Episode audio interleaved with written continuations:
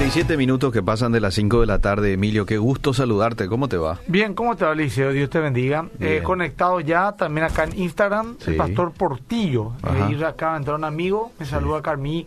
Carmina también en mi Instagram, arroba Emilia También estamos eh, en la página de, de Obedira. de Obedira. Sí. Eh, y también vamos a entrar ahora mismo por WhatsApp para que la gente envíe sus mensajes. 0972-201-400. Sus preguntas, sus aportes ahí, por favor, envíenlo. Hoy se trajo un buen tema. ¿eh? Un tema, sexualidad, sexo. Vamos a hablar de sexo. Eh, todo lo que quieran preguntar de sexo. Mm. Ahora, ¿por qué vamos a hablar de sexo, hermano? Hoy me escandalizó un tema, eh, Liceo. Ahí ah. puse mis muros. Me hizo mal, Eliseo. De verdad me hizo mal. Una serie o una película que va a quitar Netflix de ahora. Ah. Eh, no me acuerdo el nombre porque ahora no tengo mi, mis redes sociales. Está mm. en mi Instagram, en mi, Facebook y en mi Twitter puse.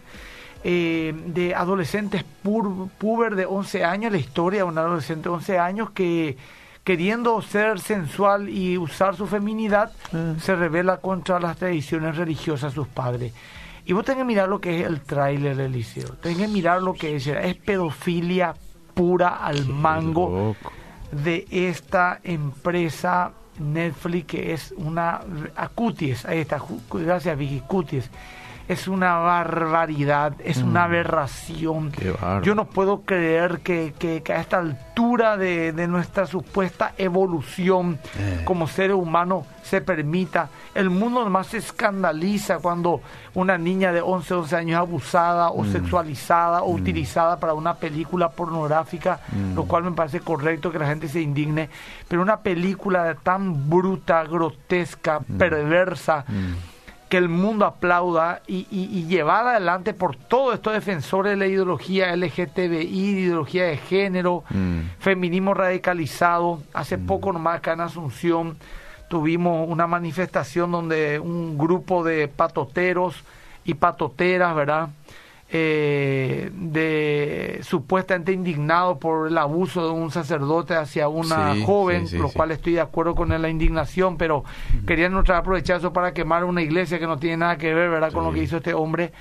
Eh, no, no, no se van a manifestar contra esto, ¿verdad? Porque esto es libertad de expresión, mm. esto es arte, ¿verdad? Sin embargo, es una es una agenda tan macabra eh, a favor de la pedofilia, mm. donde se prepara la plataforma, es un ensayo, un experimento social, mm. para que cabe más de a poco la gente vaya aceptando y viendo como normal este tipo de perversión. Es horrible realmente. Y bueno, ahí surgió, ¿verdad? La, la posibilidad de hablar de este tema mm. y de, de, lo liviano que hoy es eh, hablar de, o sea, practicar inmoralidad sexual, mm, ¿verdad? Entonces, yo quería a la palabra de Dios, eh, como dijo también ahí una persona mm. en las redes sociales, cómo le encanta a los pastores meterse en la sexualidad y en la cama de la gente de sus púlpitos. Hablar, querido, lo que la Biblia y lo, el consejo de Dios nos dice sobre sexualidad no es meterme en la cama de nadie. A mí no me importa la cama de nadie. A nadie le pregunto qué hace o no en su cama. Mm. Yo enseño el consejo de Dios y esa es mi función como pastor, enseñar el consejo de Dios a mucha gente que quiere saber algo de esto. Si a esa persona que seguramente nos está escuchando no le interesa saber el consejo de los pastores ni lo que la Biblia dice, entonces querido, puedes tomar tu decisión de hacer lo que quieras. Mm. Pero yo voy a hablar de sexo no porque me interese meterme en la mm. sexualidad de la gente, sino que porque sencillamente necesito enseñar la palabra de Dios a la gente. Iba a rendir cuentas si no lo hace. Así mismo. Léeme un poco para irnos al grano, sí. 1 Corintios 6, 2 al 20. Vamos a leer un poco, mucho cuidado, ¿sí? Vamos a atender, la gente está en su casa, en su auto, etcétera. Atienda, por favor. 1 Corintios 6. 6, 12 al 20. Bueno, dice, todas las cosas me son lícitas, mas no todas convienen todas las cosas me son lícitas, mas yo no me dejaré dominar de ninguna.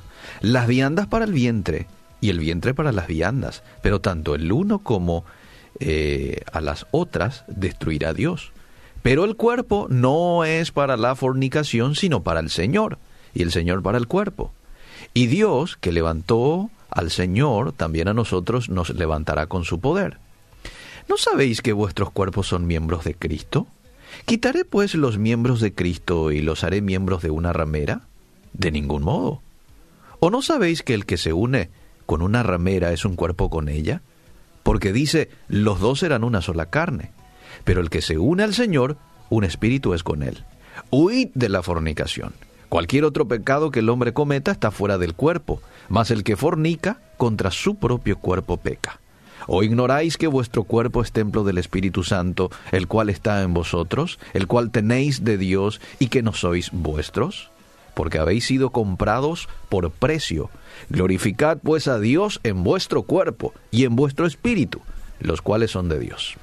Bueno, gracias Eliseo por leer esto, esta, esta palabra.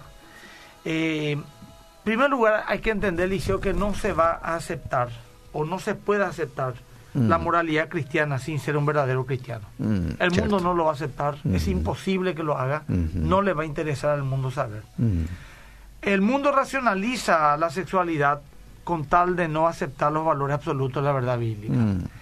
Eh, dicen, por ejemplo, que el sexo es solo biología y como animales racionales que somos tenemos el mismo instinto que un perro o un caballo. Eh, Corintios, que es donde escribe Pablo estas palabras, Corintios, Corinto, mm. era una ciudad corrompida moralmente. Inclusive en la antigüedad, corintianizar significaba tener por primera vez relaciones sexuales con una prostituta. Mm. Así de pervertida era aquella sociedad, pero a la vez tan culta, filosófica, mm. Grecia. Los corintios decían que el sexo era solo eso, sexo, y nada malo había en ello, como hoy en día la gente dice venían de una cultura pagana, licenciosa y filosófica y mm. argumentaban sus perversiones tal y cual como la sociedad actual lo está haciendo. Mm. Entonces Pablo les va a mostrar tres cosas que el pecado sexual hace a una persona. Mm. Y eso es lo que quiero desarrollar hoy.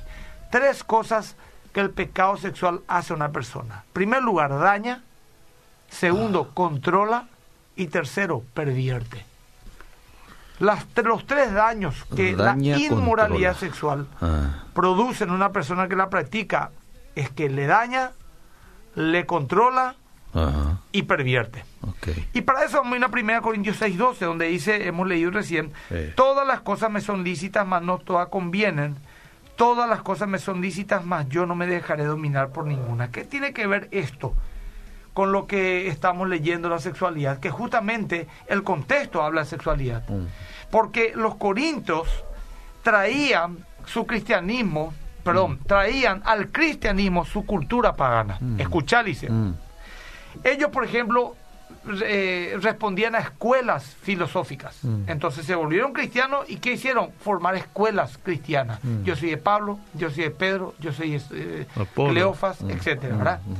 Ellos, a ellos les encantaba, Eliseo, los pleitos judiciales, los grandes debates en el juzgado. ¿Qué hacían? Ahí nomás en el contexto anterior a este versículo 6, 1 al día al 11, decían que llevaban sus pleitos entre cristianos delante jueces paganos. Y aquí habla de otro problema que ellos tenían de inmoralidad sexual. Como hoy en día. Hoy nosotros traemos nuestro paganismo al cristianismo. Ah. Te voy a poner una casa sencillo, el noviazgo.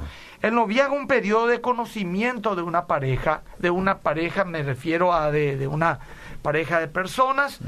que, que, quiere eh, tener algo más que una amistad. Mm.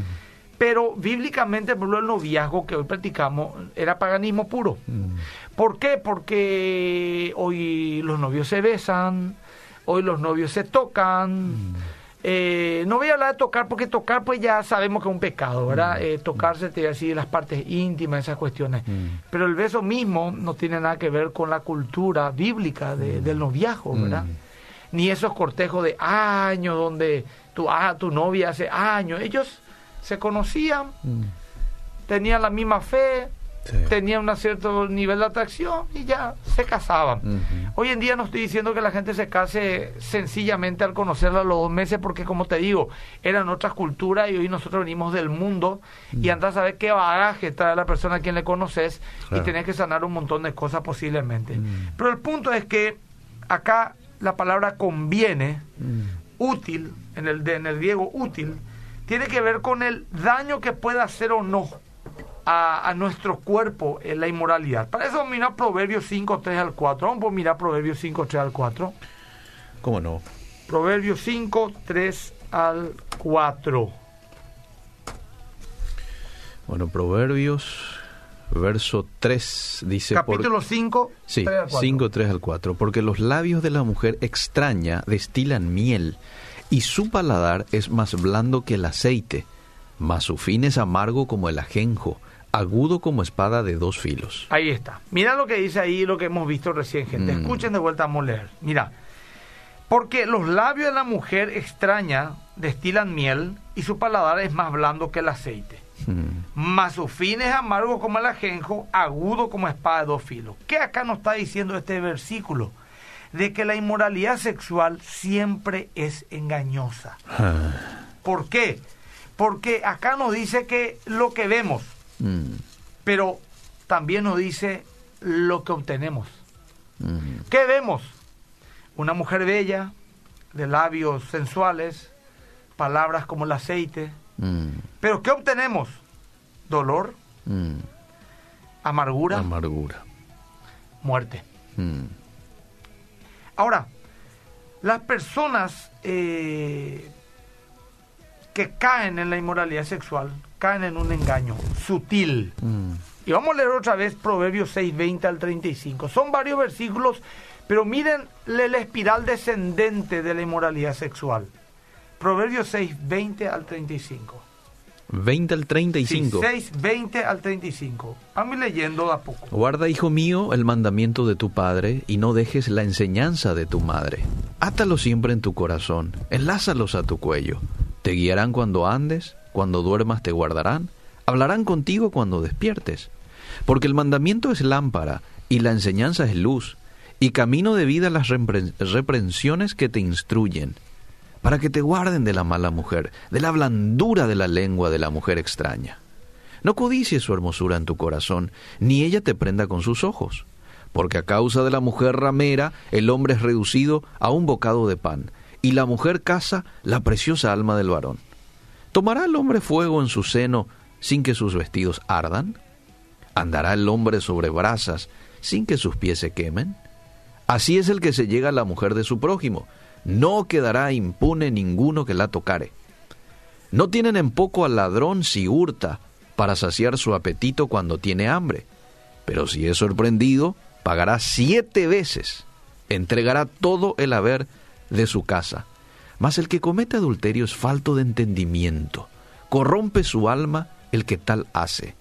Heridas y vergüenza hallará y su afrenta nunca será borrada porque los celos son el furor del hombre y no perdonará, no perdonará en el día de la venganza. Bueno, aquí no puedo hablar versículo por versículo, tomaría mucho tiempo. Lo que nos muestra es la espiral descendente de la inmoralidad sexual, ¿verdad? Eh, nos dice, entre otras cosas, que los pecados eh, morales o las personas que se meten en estos pecados ah. pierden su honor y respeto pierden su honor y respeto. Eh. Y la inmoralidad sexual, Eliseo, ha destruido más gente que las drogas y el alcohol, y el alcohol juntos, o mm. cualquier otro vicio. La inmoralidad sexual. Mira. La pornografía, el adulterio, la fornicación, mm. el aborto, el embarazo no deseado, la enfermedad venérea, el daño emocional que, una persona sufre, mm. los abusos sexuales, la violación, las perversiones, el sexo, sin duda alguna, destruyó mucho más que el cigarrillo, que la droga, mm. que el alcohol, que cualquier vicio.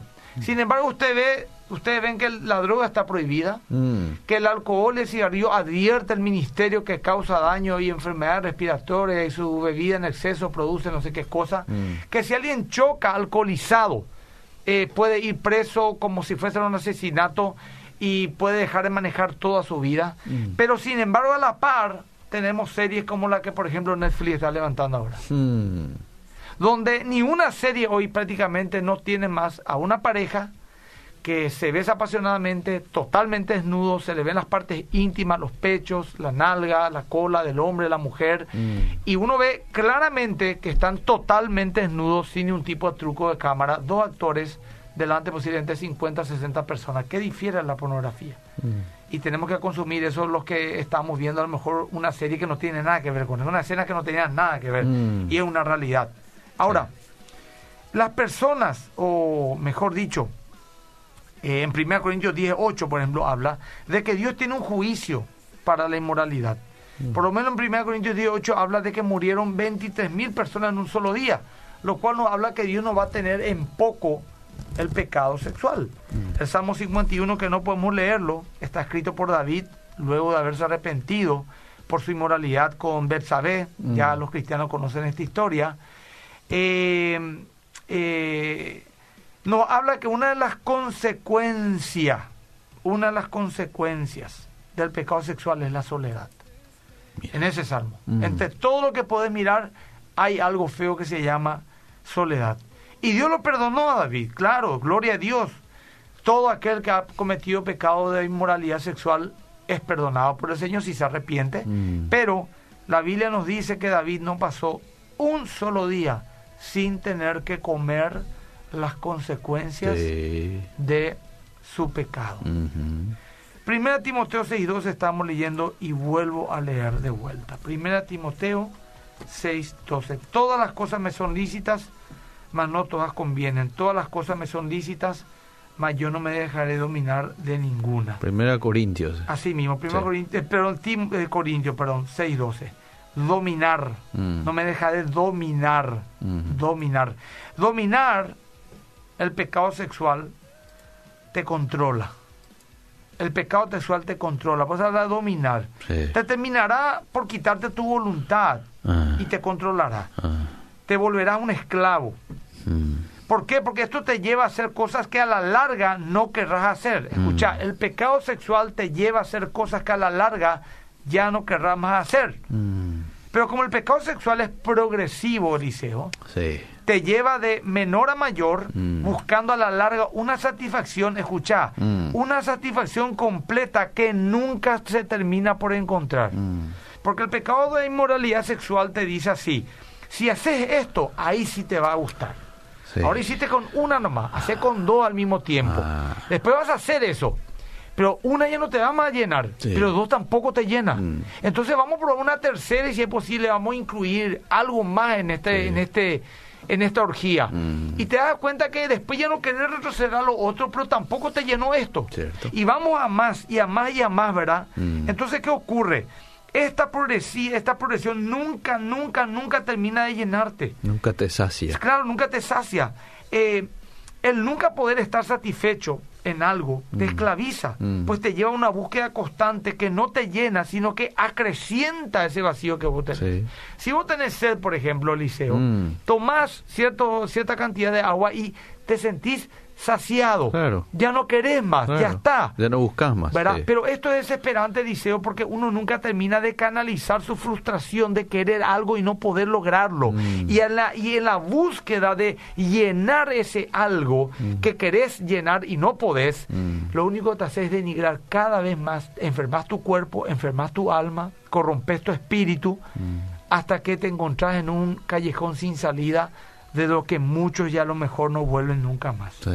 De hecho, es por eso que el Señor dice en algo, mm. Primera Tesalonicenses 4, 2 al 5, si puede leer, Primera Tesalonicenses eh, 4, 2 al 5. Sí, veo... por favor, la gente está full acá en mi Instagram, como siempre cuando hablamos de sexo, revienta. A ver. ¿Tenés, Liceo? Sí, cuatro, me dijo. Eh, primera de Tesalonicenses 4, 2 al 5. Porque ya sabéis qué instrucciones os dimos por el Señor Jesús, pues la voluntad de Dios es vuestra santificación, que os apartéis de fornicación, que cada uno de vosotros sepa tener su propia esposa en santidad y honor, no en pasión de concupiscencia, como los gentiles que no conocen a Dios hasta ahí. Sepa tener, habla Liceo, de que tenemos que aprender a tener una sexualidad limpia. Mm. La sexualidad limpia se aprende, Liceo. tenemos que descontaminarnos todo aquello que nos contaminó mm. y renovar literalmente nuestra mente hasta que nos conformemos, conformar sin estoy conforme, de acuerdo, con la sexualidad bíblica que es bastante satisfactoria también. Todo aquello que, que nosotros queremos agregar a una relación sexual que sale de la palabra de Dios es perversión o desviación y es pornografía. Mm. Pornografía, ¿verdad? Mm. Porneia, perversión. Porque no es necesario. No es necesario. Ah. Yo creo que con el amor a una persona, ah. lógicamente dentro de todo lo que involucre el erotismo humano, eh, eh, la expresión, el placer, mm. la comunicación, mm, ¿verdad? Mm. Eh, y, hacer lo que tenemos que hacer, usar nuestros genitales tal y cual como el Señor nos ordenó que lo utilicemos, ah. hay una satisfacción mucho más profunda que cualquier tipo de perversión sexual pueda dártela. Si no te sentías así, tu mente debe ser renovada y aprender, dice, sepa tener. El verso 5 que dice, por favor, de Verso 5 dice, no en pasión de concupiscencia. Pasión de concupiscencia. Como los gentiles que no conocen a Dios. Muy bien, ahí está, pasión de concupiscencia, que habla de la cultura pagana que les pervirtió. Pasión de concupiscencia. Eh, 1 Corintios 6:13 eh, dice en el, el apóstol contraargumenta a aquel argumento de que la comida, el, el, sexo es biología.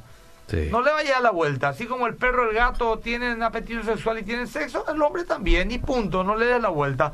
Pero contraargumenta, dice, las viandas es para el vientre y el vientre para las viandas, pero tanto el uno como la otra la utilidad de Dios. Pero el cuerpo no es para la fornicación, sino para el Señor y el mm. Señor para el cuerpo. ¿Qué es lo que está diciendo acá? Si el sexo es solamente biología, como lo es por ejemplo la comida, porque la comida es pura biología, comer para alimentarte y vivir, la comida eh, sacia el apetito del estómago mm. y el sexo sacia el apetito de la concupiscencia, te dicen, ¿verdad? Mm. Pero Pablo apela a que este argumento es débil, ya que comer no es un pecado, pero la inmoralidad sexual sí es un pecado y daña el cuerpo. Mm. Y el cuerpo es de Dios es su templo. No es solo una bolsa de células. Espiritualmente hay una gran diferencia entre comer y tener sexo, Liceo. Mm. El sexo involucra algo espiritual. O, no solamente es materia. Mm. Porque atenta contra el cuerpo, dice. Mm. El sexo es una unión espiritual que trasciende lo biológico, dice el apóstol. No es lo mismo que comerte una empanada. Los materialistas te dirán, que el cuerpo es solo materia y nada más. Pero Jesús no pensaba así. Él decía que no solo de pan viviría el hombre, sino de toda palabra que sale de la boca de Dios, dándole así al ser humano una dimensión espiritual, no solo material. Y para ello vamos a leer 1 Timoteo 6, 15 al 17, porque ahí va el argumento espiritual que nos da el apóstol. ¿Cómo no? Ya más uno está diciendo, pues qué estupidez lo que decís. Bueno, yo díjelo ya al entrar, te díjelo ya, ¿verdad? No vas a aceptar la moralidad cristiana sin nacer de nuevo, sin ser un verdadero hijo de Dios. Así que te entiendo que crea que esto es una estupidez, querido, porque es una persona perdida, sin Cristo, lleno de orgullo, lleno de rebeldía, camino al infierno. Pero tenés que arrepentirte de tus pecados y si Dios permitió que escuche lo que está escuchando, es porque Él quiere salvarte. Es tu decisión. Primera de Timoteo 6. Sí. 15. Sí.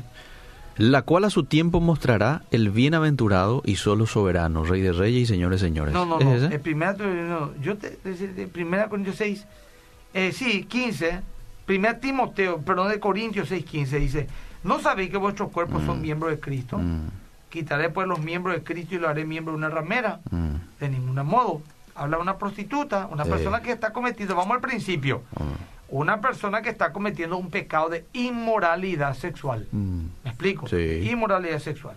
Entonces, acá quitaré pues mi miembro y lo haré miembro de una ramera, de mm. ningún modo. O no sabéis que el que se une con una ramera, un solo cuerpo es con ella, porque dice los dos serán una sola carne pero el que se une al Señor, un espíritu es con él. Acá hay un detalle interesante, especialmente hoy que se quiere poner la homosexualidad mm. como una opción válida delante de Dios. Viste que está este tema de los cristianos inclusivos, y esas perversiones, ¿verdad? Que nada tienen que ver con, la Biblia.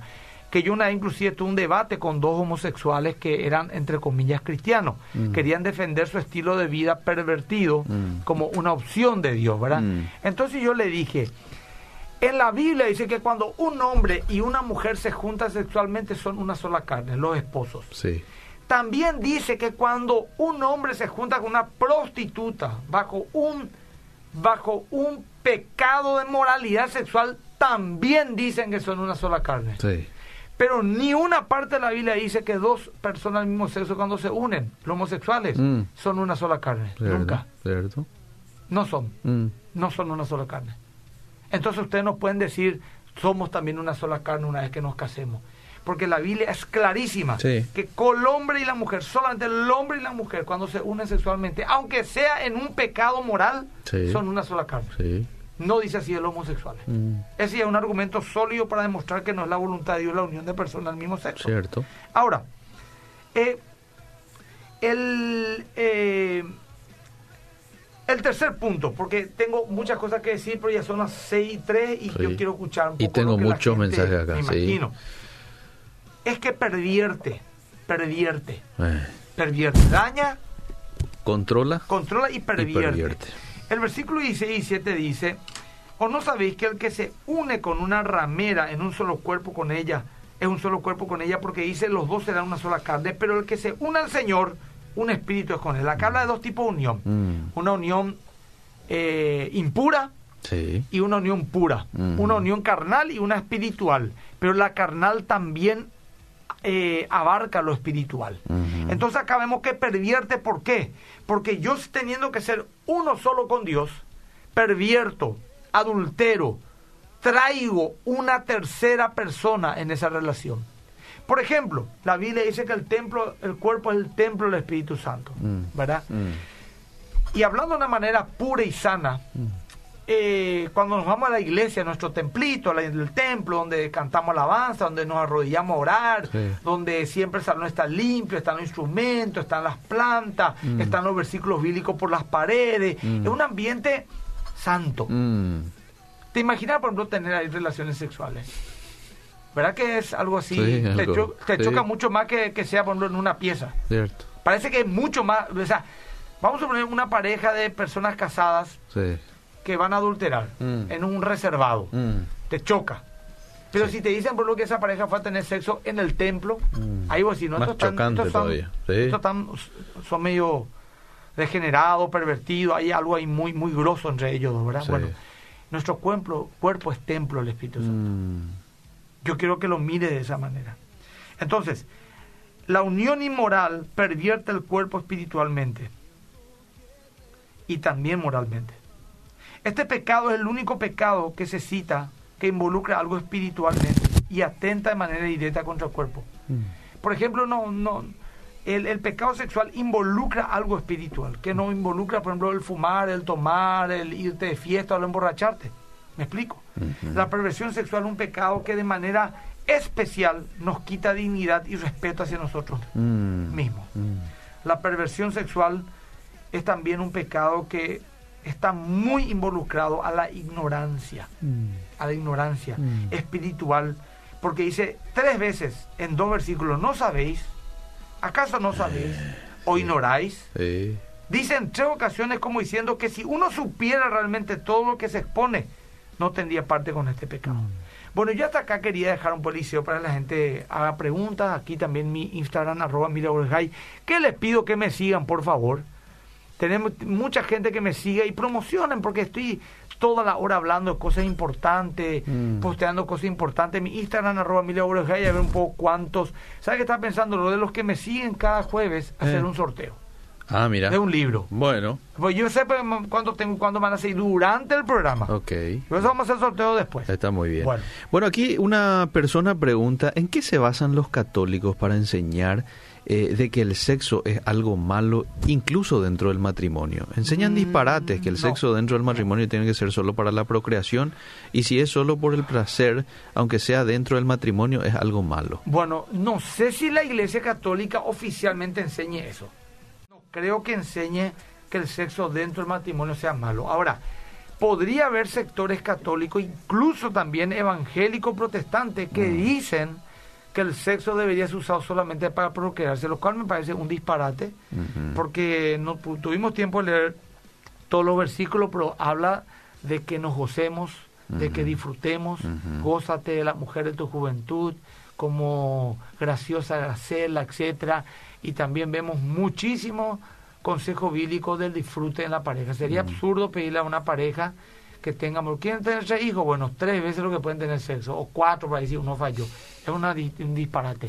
La Biblia dice que estemos juntos, así que no resiste mucho argumento eso. Bueno, esta es una madre que dice que bien me viene que toquen este tema como anillo al dedo, porque tengo una hija adolescente. Tiene 13 años, ella ama los dibujitos animados, esas historias japonesas, ah. donde hay historias homosexuales, y ella ah. lo ve todo. Eh, yo le digo que no es bíblico, así es que tocaste este tema y ella está escuchando ella ve como algo bueno lo malo. No, no, no, y tenés que hablarle, querida. No sé, vos sos su mamá. Tenés que hablarle, ejercer tu autoridad, orar por ella y hablarle.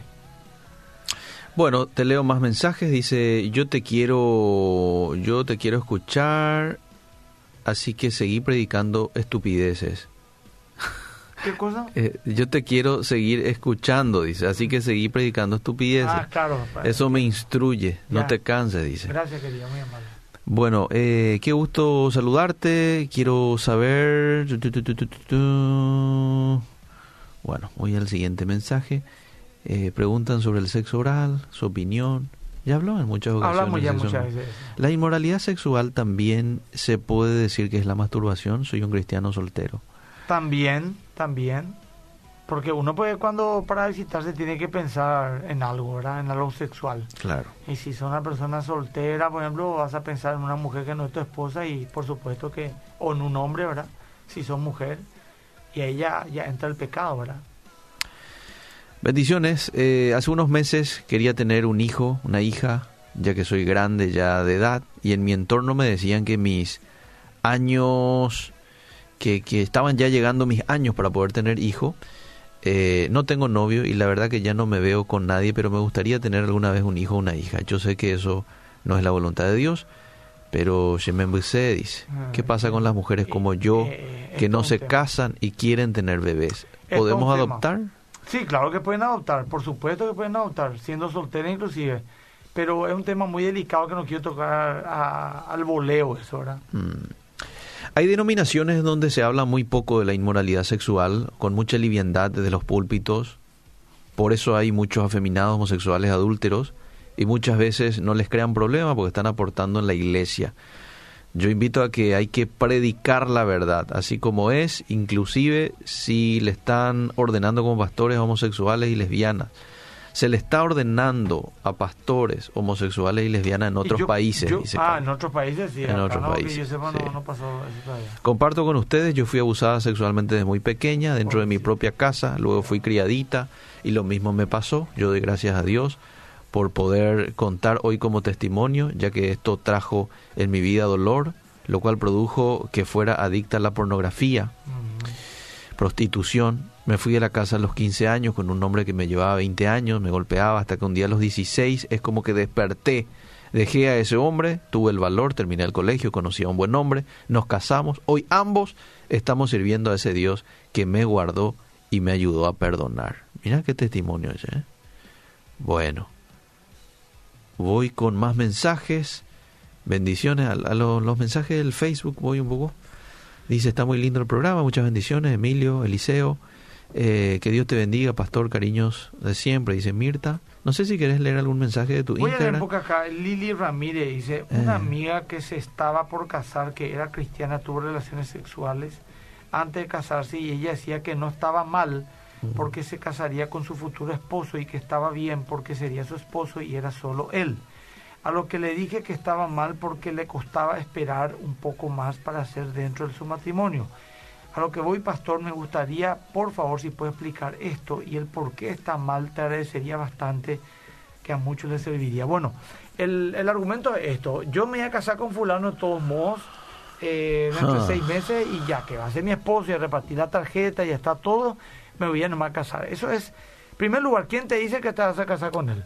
Se puede morir un minuto antes de que te cases. Cierto. Te puede dejar o le puede dejar Puede haber una circunstancia en la cual eso no se concreta. Aparte que aún no se concretó la bendición espiritual. Mm. Porque con ese argumento, entonces, bueno, yo voy a, si voy a manejar auto a los 10 años total, a los 18 ya me van a dar el, el tema para conducir, ¿verdad? El registro conducir, ¿verdad? Y así después poner un montón de ejemplos. Bueno, voy a nomás entonces a darle nomás a mi bebé ya de un mes de edad un asadito, ya que él luego va a empezar a comer seis meses más comida. Mm. el tema no pasa por, ese, por, por esa situación de que ya decidí lo casarme con ella o con él. En primer lugar, lo es muy osado decir eso porque no sabes si te vas a casar con ella o con él. Puede morirte, como te dije. Un día antes te puede morir, ¿verdad? O se puede morir él. Pero es una rebeldía nomás. Es una excusa nomás, mm. ¿verdad? Porque es demasiado claro el Señor que tenemos que casarnos después, de, tener sexo después de, haber, de habernos casado y siendo bendecido delante de Él y comprometido delante de la autoridad de, Dios y Él también. ¿Entiendes, gente? Bueno, Gerardo Panoto te envía saludos también. Tony desde Barcelona está viendo con mi señora, dice Ana. Son cerca de la medianoche en Barcelona. Eh, te apoyo, pastor, dice Rui. Da gusto escucharle al pastor. Una pareja que viven juntos pero no están casados se pueden bautizar. Dios les bendiga, gusto escuchar tu programa desde Argentina. ¿Y por qué no se casarían, Bologna? Yo digo, una pareja que puede casarse. Eh, si te vas a bautizar, ¿por qué no te casas eh, ¿Por qué no te casas nomás ya? ¿Cuál es el problema? Si podés, a lo menos. Ahora, si estás con una situación, no, de que esto es un tema que tenemos que tratar porque ella era divorciada y yo también. Bueno, háblenlo con sus pastores y resuélvanlo. Eh, totalmente. No hay que complicarse mucho la vida. Sí. A ver, ¿qué En mi Instagram me está reventando también, pero les pido que me sigan, arroba mil ¿Y hoy ya vas a regalar el libro o la eh, próxima? sí, voy a darle la próxima, nomás ya voy a traer ya un libro de la librería Más que Vencedores. Pastor, en el sexo ilícito, la unión espiritual, ocurre una transferencia de maldición de la otra persona en el acto, provoca atracción de eso. En, eh, en las culturas que viven en poligamia, ¿la Biblia cómo se aplica? Y si son evangelizados esas culturas, tienen que cambiar su cultura, porque no pasa por mi cultura, pasa por lo que... Yo, por ejemplo, cuando soy de cultura africana, cultura norteamericana, cultura eh, indonesia, mm. ahí hay muchas muchas cosas en esas culturas que no son bíblicas. Entonces mm. yo me vuelvo una cultura bíblica. Okay. Acá también, por ejemplo, ahí, por acá es cultural, por ejemplo, dice la payesera. Pero cuando yo me convierto, dejo eso. Claro. Y si en algún lugar es cultural la poligamia, pues se, rompe eso, ¿verdad? Mm. Se rompe. No hay, en, por lo menos la siguiente generación ya no lo va a practicar. Sí. Bueno, esta oyente ya se casó por civil, le falta el religioso nomás ya. En tu iglesia, dice. No, es nomás ya, sí que. no, pero eso también la otra vez una chica se enojó demasiado grande porque eh. me dijo, me quiero casar más que vencedores, pastor, que usted me eh. case. Eh. No somos más que vencedores, pero queremos nomás casar. No, no, no nosotros nos casamos a pareja que no le hacemos seguimiento, que no es miembro y no le conocemos. Mm, bueno. ¿verdad? Entonces, si quiere casarse, tiene que venir y sujetarse a la autoridad, al direccionamiento, a todo lo que le vamos a indicar para que haga algo de una manera ordenada. Mm. Pero no así nomás eh, por la mariposa en el estómago. No, claro. no es así. ¿Por qué a David y a Salomón se le permitía tener muchas mujeres y ahora está prohibido? Por la dureza de su corazón, dice la Biblia. Ese es un tema que yo quiero explicar en otro momento. Porque dice, ¿y qué es la de su corazón? Hermano querido, se sufre mucho. Y Dios permitió eso como un castigo, no como un premio. Sí. Sí, con una persona más tenemos problemas. Cierto. ¿Cómo se llama tu esposa, Liceo? Gladys. Gladys. ¿Te imaginas cuatro Gladys en tu casa? es un problema, hermano querido. Aparte que va contra natura. Ah. Por ejemplo, en países donde se permite la poligamia, ah. eh, países musulmanes, por ejemplo, muchos que pudieran tener dos esposas no la tienen. Mm. ¿Sabes por qué? Mm. Porque esto es un problema. Sí. primer lugar, la mujer te ama, no te va a permitirlo. Sí. Vas a tener problemas con ella. Vas a tener una penina a tu lado Cierto. que te va a crear problemas a la otra esposa, va a haber rivalidad, quién es la mejor, quién es la peor era un caos. Y fíjate, pues la gente, ay, David, Salomón. Ah. Y mira cómo terminó Salomón y David. Mira cómo se hizo ese peleando entre ellos. Ese fue el diseño de Dios. Eso fue una voluntad permisiva de Dios como juicio. Pero el Señor Jesús cortó eso. En el principio no era así. No hizo Adán con Eva, Mariela y Dominga. Mm. Adán y Eva no. Adán y Eva. Así no va a funcionar el tema. Fíjate, Lo que es más de esto es perversión sexual. Si yo mi corazón, como hombre casado, estoy deseando otra mujer que no me pertenece, mm. yo estoy teniendo en mi corazón lujuria, desorden, lascivia. Y tengo que tratar cómo huir de la fornicación. Sí, señor. Sencillo el tema. Sí, sí, totalmente. Pero hay que hablar mucho más profundamente. Esto, Así es, y estamos llegando paulatinamente. A ni que no ande nervioso, Gina Pastor, dice. No, no, no, Yo no estoy de acuerdo con las relaciones hombre-hombre ni mujer-mujer, pero Pastor, qué difícil es enseñar, principalmente a los niños. ¿Cómo hago para no quedar como homofóbica y enseñar a mis hijos con sabiduría? Qué buena pregunta. buena pregunta. Hay que, hay que responderle a la gente, ¿verdad? Eh. Eh, hay que ser claro, Eliseo. Es un pecado y se da los motivos por el cual es un pecado. Y hay muchos motivos por el cual es un pecado. Sí. Sencillo, Eliseo. Vamos un poco, voy a tratar de llevar esa pregunta y comprometerme a responder de manera profunda. Eliseo, mm. el domingo es la prédica más que vencedores por la RCC, RPC. Si tenés, por favor, y mientras vos buscas también estamos siempre a las cinco y media de la tarde en los sábados por eh, enlace. Eh, enlace. Y este. Aquí está a las 8 de la mañana. 8, sí. Fundamento, el primer programa por el objetivo del programa. Y tenemos. Aquí voy a lanzar el adelanto. Vamos. Tenemos que saber quién está en el arca de nuestra vida. Jesús está en tu barca, tu vida ahora, y vos ves todo moviéndose. Y Jesús te dice: Yo tengo el control.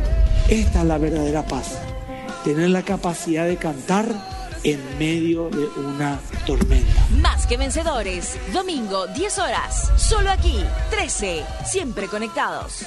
Ahí está. Bueno, está Liceo. Que Dios te bendiga hoy a toda la audiencia. ¿sí? Nos vemos, si Dios permite, en Fundamentos eh, este sábado a las 8 de la mañana. Gracias por el tiempo, pastor. Seguimos.